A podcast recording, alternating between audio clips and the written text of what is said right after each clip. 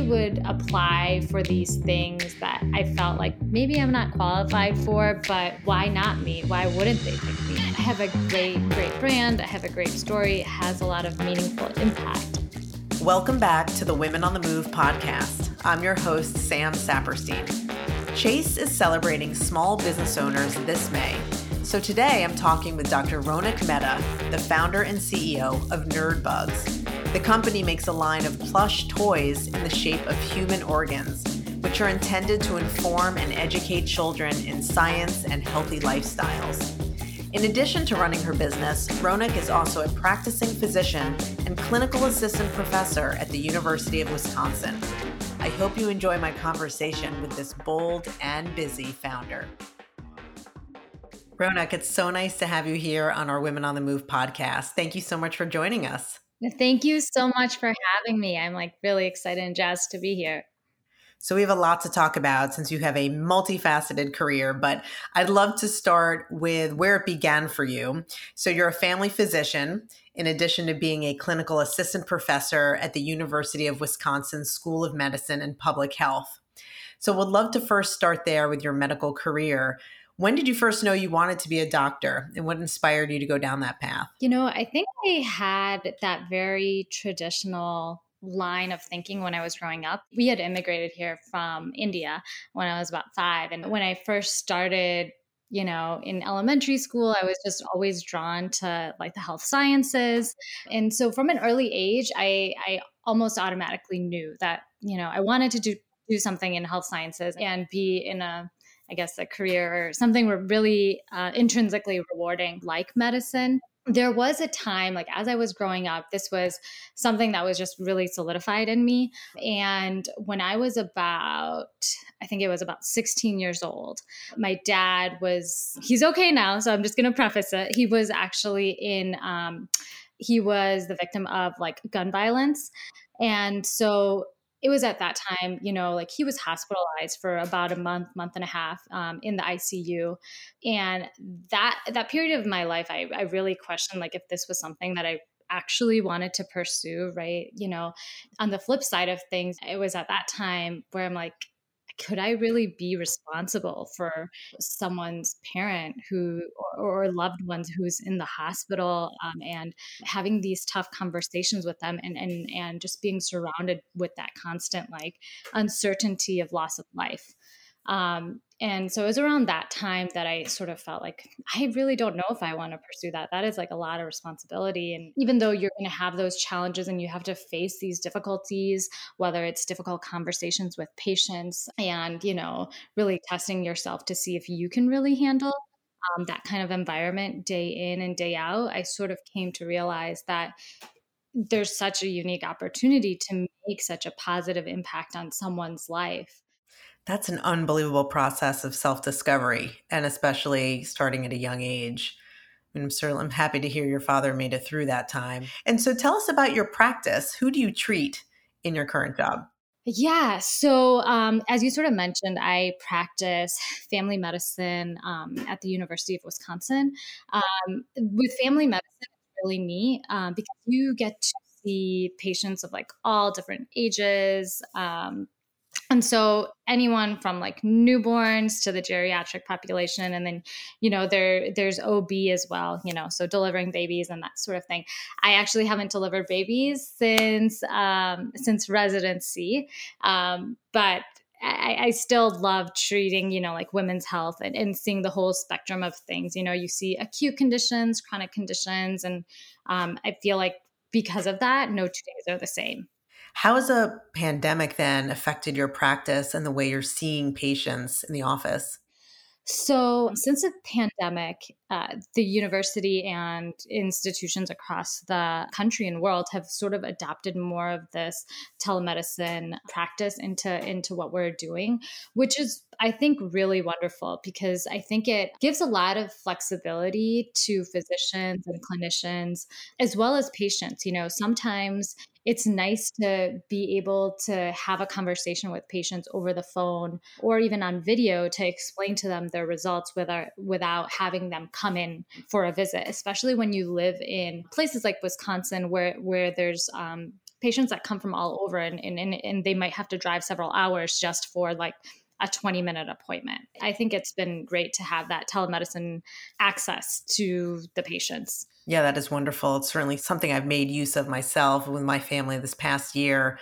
Do you think that will continue after the pandemic? And do you see anything else that we will still hold on to after the pandemic? I think it will absolutely continue after the pandemic. I really do think integrating telemedicine is going to be the wave of the future. I think patients like it, you know, and I think clinicians also like the fact that they have a little bit more flexibility with communicating with their patients. Um, but, you know, there are obviously times and instances where that in person visit is just absolutely necessary. And, and I don't think that telemedicine will replace that, but I think it's a nice extension of medicine. Ronak, let's switch gears then to your second career. Your career as an entrepreneur, which I just love, and your company Nerdbugs. So let's just first talk about what are Nerdbugs and where can people find them? So Nerdbugs is this obnoxiously adorable line of plush toys that are in the shape of human organs uh, that I created to help educate and inspire kids and adults to kind of learn more about the human body and different types of medical illnesses and conditions. And you could find us at nerdbugs.com or on social media. We're at instagram.com backslash the nerdbugs. So I will say, having seen them, they are so cute. And I was online looking at them for my daughter. You know, it's been a very challenging year, and I wanted to do something brain related, you know, thinking and emotions and stuff like that. So I love both the brain and the neuron. So I'm gonna have to figure out which one to go with. Do you have any suggestions? You know, I personally like the neuron a little bit better. It's just so cute and small and unique. And yeah, I just love it. You could take it with you anywhere. So I read that you were thinking about the idea for Nerdbugs for 10 years before you started the company. And so tell us about what was preventing you from starting it during that time? And then how did you just finally make the leap to do it? Yeah. So, if I'm being completely honest, I think the biggest obstacle that I had during those like 10 years was this narrative that I had sort of had ingrained in me and that I carried along for just so long. You know, I, I, sort of told myself, like, I have this formal career in health sciences and in medicine, and I have no formal education in business, and, and I have no idea where to start. And who am I to try to, like, figure this out. And that really held me back for a very long time. I had at one point, you know, the idea for Nerdbugs came to me in a few different ways, but I was still in medical school at the time. And one of the things that I sort of noticed while I was like on the inpatient side, rounding on patients, or even on the clinical side, was that, you know, how neat would it be if we had these like plush toys that could not only be used to like educate people about like hey you know you have asthma. This is what your lungs actually look like. This is you know how asthma works to kids and adults. And the second thing was like it would be a really neat get well gift for someone that was like hospitalized post surgery or was like undergoing dialysis or chemotherapy or something like that. Something that was a little bit quirky and unconventional part of my idea came around that time and i had written this children's book about the human body which was like just a side project that i did just to spark my creative juices. And it was like fun and cute and rhyming. And i put it out there. Nothing really happened with it. But at the same time it's sort of like reinforced like mm, can i really do this? And so that's why i think for so many years I, I didn't do anything with it it's amazing to me that you're already in such an intense job and life as a doctor and certainly uh, as a resident before practice. And so when you finally did launch it, how did you think you got over those feelings of, you know, I'm not a business person, I don't have the training, but you just said, you know, it doesn't matter. I'm just going to try this. I don't know what exactly like that aha moment was that sort of led me to have like the, the courage to pursue it. But what I do remember was this was not that long ago. In January of 2018, I was um, sitting on the couch with my boyfriend, now my husband. It was it was so funny because I was like so scared that I was like car- carrying this secret along that you know like deep down inside that I had carried for years. Like it would be really cool to take that children's book that I had written years ago that was like fun and cheesy and and I told him I think that could try to figure out a way to take those characters from the book and create these little plush toys that could be used to help teach anatomy um, and, and, teach people about different types of medical conditions. Um, and I sort of explained to him like what my hope and dream was for this. And I don't know what it was about that moment, but he just had this like unconditional and complete support of the idea and totally can encourage me to to uh, pursue it and i think that was the spark that spark of support that he gave me in that moment i think really ignited a lot of confidence in myself so tell us about what it was like to start a toy business from scratch. You know, how did you actually sit down and break down the steps you needed to take in a way that didn't feel so overwhelming? Yeah, I think it's incredibly like exciting and riveting and really scary, but like the good kind of scary. Each day you put a little bit of effort into it to get you one step closer to like what the vision of what you would like it to be. And as far as, you know, steps to get it off the ground. I focused a lot, this might sound kind of strange, but I focused a lot on personal development work.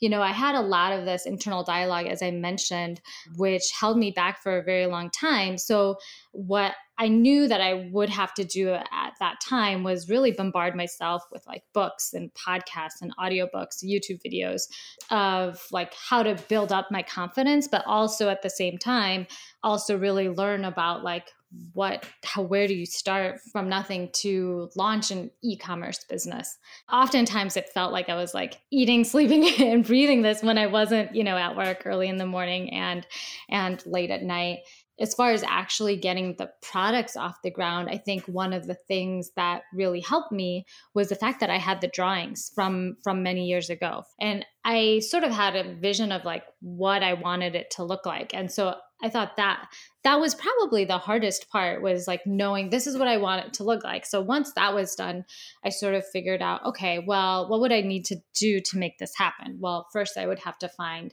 custom toy manufacturer to make this for me and then do some prototypes and kind of go from there. After a few months, I was able to narrow it down to one that I worked really well with. And then while the prototypes were being made, I tried to do a lot of the back end work because that takes some time. I think that was my general path of kind of getting the whole vision initially launched.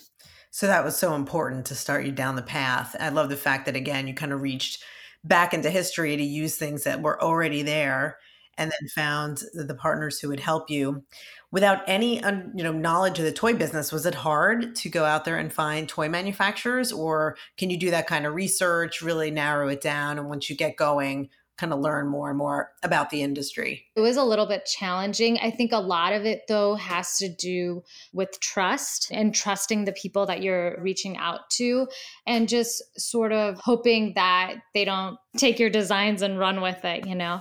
Um, I think that was the most challenging part. I, I, sort of treated the whole experience as like building a relationship with someone. You know, you wanted, I wanted to find somebody who was a good communicator um, and that we would work together in the long run if it did end up taking off. And so I read too that you used freelancers to help you with various things. Can you talk about why those relationships were important to you and just getting that work done? Yeah. So there was a point where I actually didn't outsource anything except the website development and photography. And I came to realize the amount of time that it would take me to do all of these small tasks added up to being busy all day, but not getting a ton done in I guess, moving the needle forward for Nerdbugs. And for that reason, I decided that hiring a freelancer, especially for some of the customer service and social media stuff, would be a good idea. I think that's great advice that would really resonate with folks who are you know starting off like you were and so when people are looking to hire freelancers what should they look for you know what kind of questions did you use and what would you recommend others do? The biggest thing that I would say is that I would suggest to get very, very clear and writing down exactly what role and task you're looking to hire for. And then having that clarity will not only help you, but it'll help guide you to do the interviews and get quality people that are really excited to work with you. As I sort of mentioned, I used the same general philosophy when I was interviewing people and trying to bring them on board. I sort of based the interview a lot on their personalities and their enthusiasm enthusiasm and and how excited they would be to learn and grow with nerdbugs. Like i wanted to help build these relationships within nerdbugs where it wasn't just a short-term person that i was looking for for like a month or two but someone that really believed in the mission and like wanted to grow as we grew. And have any of those freelancers turned into more permanent long-term folks on your team? Actually, most of them. My web developer has been with me since 2018. I hired my first social media slash customer service person about a year ago, and she's still with me. I hired a photographer last year, and she has still been with me for a year. So I think prioritizing those really good relationships and, and sort of making it very clear that, you know, if it fits in with like whatever endeavor that you're seeking out to pursue that that's something that's important to you. When i interview people i normally that's one of the first things i'll say to them you know i'm really looking for someone that can help me long term. Right i mean it turns it from just a ad hoc job and very short term into a real relationship. So what were some of the mistakes you made along the way? You know tell us how it was not so bright and shiny the whole time, but things that you learn that would be helpful for others. Yeah. So I have had a few freelancers that I've worked with that haven't worked out.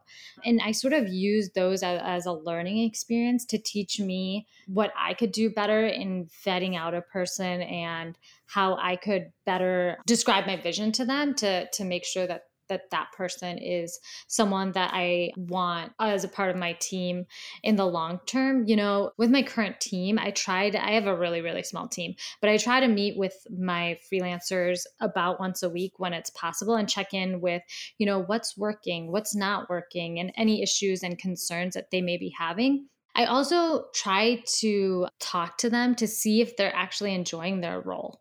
Um, and if there's anything else that they feel like that they could be doing to make their role um, on our team a little bit more meaningful. I don't want them to think that, oh, this is just a job and it's boring and I just have to check off these things from my list. I, I want them to feel like they're really part of a team and what they say matters and, and it could make an impact. I think that's great advice, really, for any manager in any business is to take that time and really understand the employee's ongoing aspirations and how you can help them and just a, a longer term relationship, as you said. So, Nerdbugs has received so much positive feedback. You were a finalist for Amazon's Women Owned Small Business of the Year. Congratulations. Thank you. Yeah. What is it like to see so much just great reception already and success for the business? That contest in specific, you know, that I was a finalist, I think a year after I launched. And at that time, one of the things that I really did was adopt this mentality of why not? And let me explain that. So I would apply for these things that I felt like maybe I'm not qualified for, but why not me? Why wouldn't they pick me? I have a great, great brand. I have a great story. It has a lot of meaningful impact.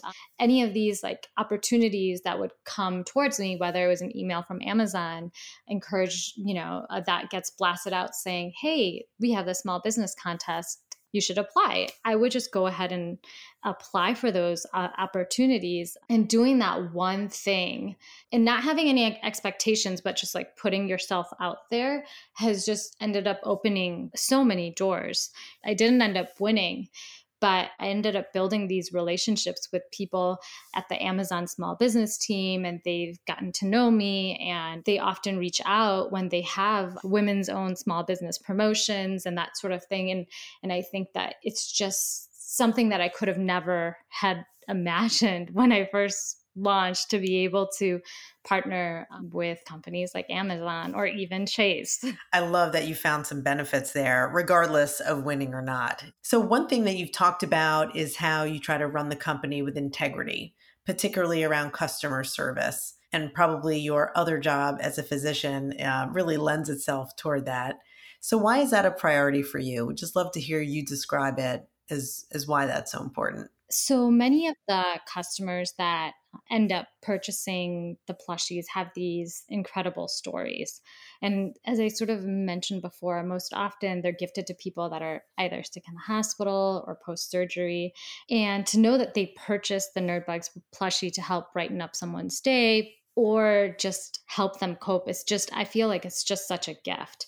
I think that it is just an, such a meaningful gift. And I think that we have a really incredible opportunity to have some meaningful impact on someone's life. And I, I sort of kept that in mind when we're communicating with our customers, whether it's via social media or just like responding to emails. You know, I want them when they receive the plushies to sort of just be blown away by the impact that it has on their life or someone else's life you know, hearing you describe that, it's not only the actual toy itself that's so exciting to get, but that experience, the emotional experience of thinking about that and the person you're gifting these things to really also seems just as much a part of it as a toy. So I really appreciate how you're talking about that and how you're thinking about that whole experience from end to end. Would love to ask you what the pandemic has done to the business, both good and bad. You know, whether you saw a drop in sales, but whether you think that it also made people, you know, more focused on their health and their bodies, whether there was also an upside if you if you saw the downside. So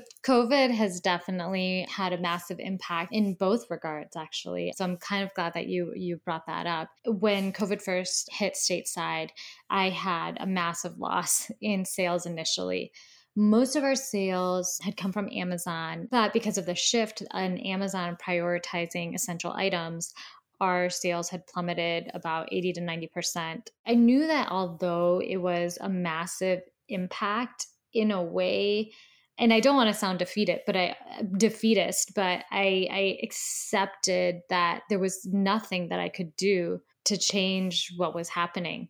I, I sort of just accepted the fact that this was a temporary reality and this was going to be a massive financial setback, but I didn't have to make this a massive personal setback. And even as my financial resources weren't as robust, I thought that I could really take this opportunity to learn and grow and teach myself things that I didn't know. So I spent a lot of time during COVID to teach myself social media strategy and how I could build a really connected community. And I think people are more curious about the the human body and I'm hoping that we can keep that excitement and energy and momentum of learning going you know? I think that we have a really neat opportunity to take this moment and not only teach people about you know how your body works different medical conditions that can occur within your body but i'm really hoping to take also this moment in that sense of awareness and also trying to see if we can help reduce stigma around certain types of medical conditions Listen, I think you could take this in so many places. Maybe there's an mRNA nerd bug in your future. I, I, have gotten a lot of requests for that. During when COVID first came stateside, I got a lot of requests for like, you know, creating the COVID virus. And I I think don't get me wrong, I think it would be really neat. I think some people would love it. But I think at the time I was like, I didn't want to do something that could be distasteful. So I didn't do it. Yeah, I would say no to the virus. Yes to a mm-hmm. vaccine, but no, no to the virus itself.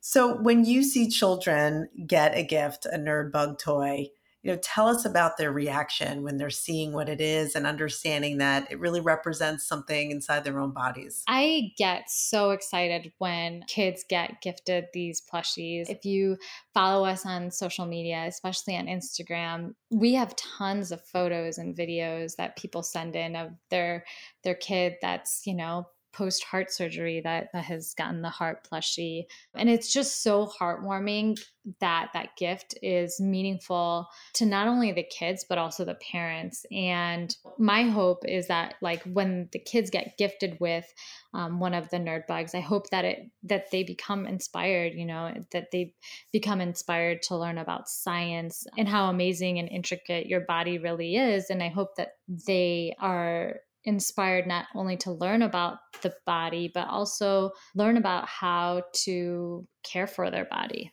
So, in addition to perhaps more new nerd bugs themselves, like new toys, do you see growing the company in any other ways? You know, what are your other long term goals? I have so many tricks up my sleeve. You have no idea.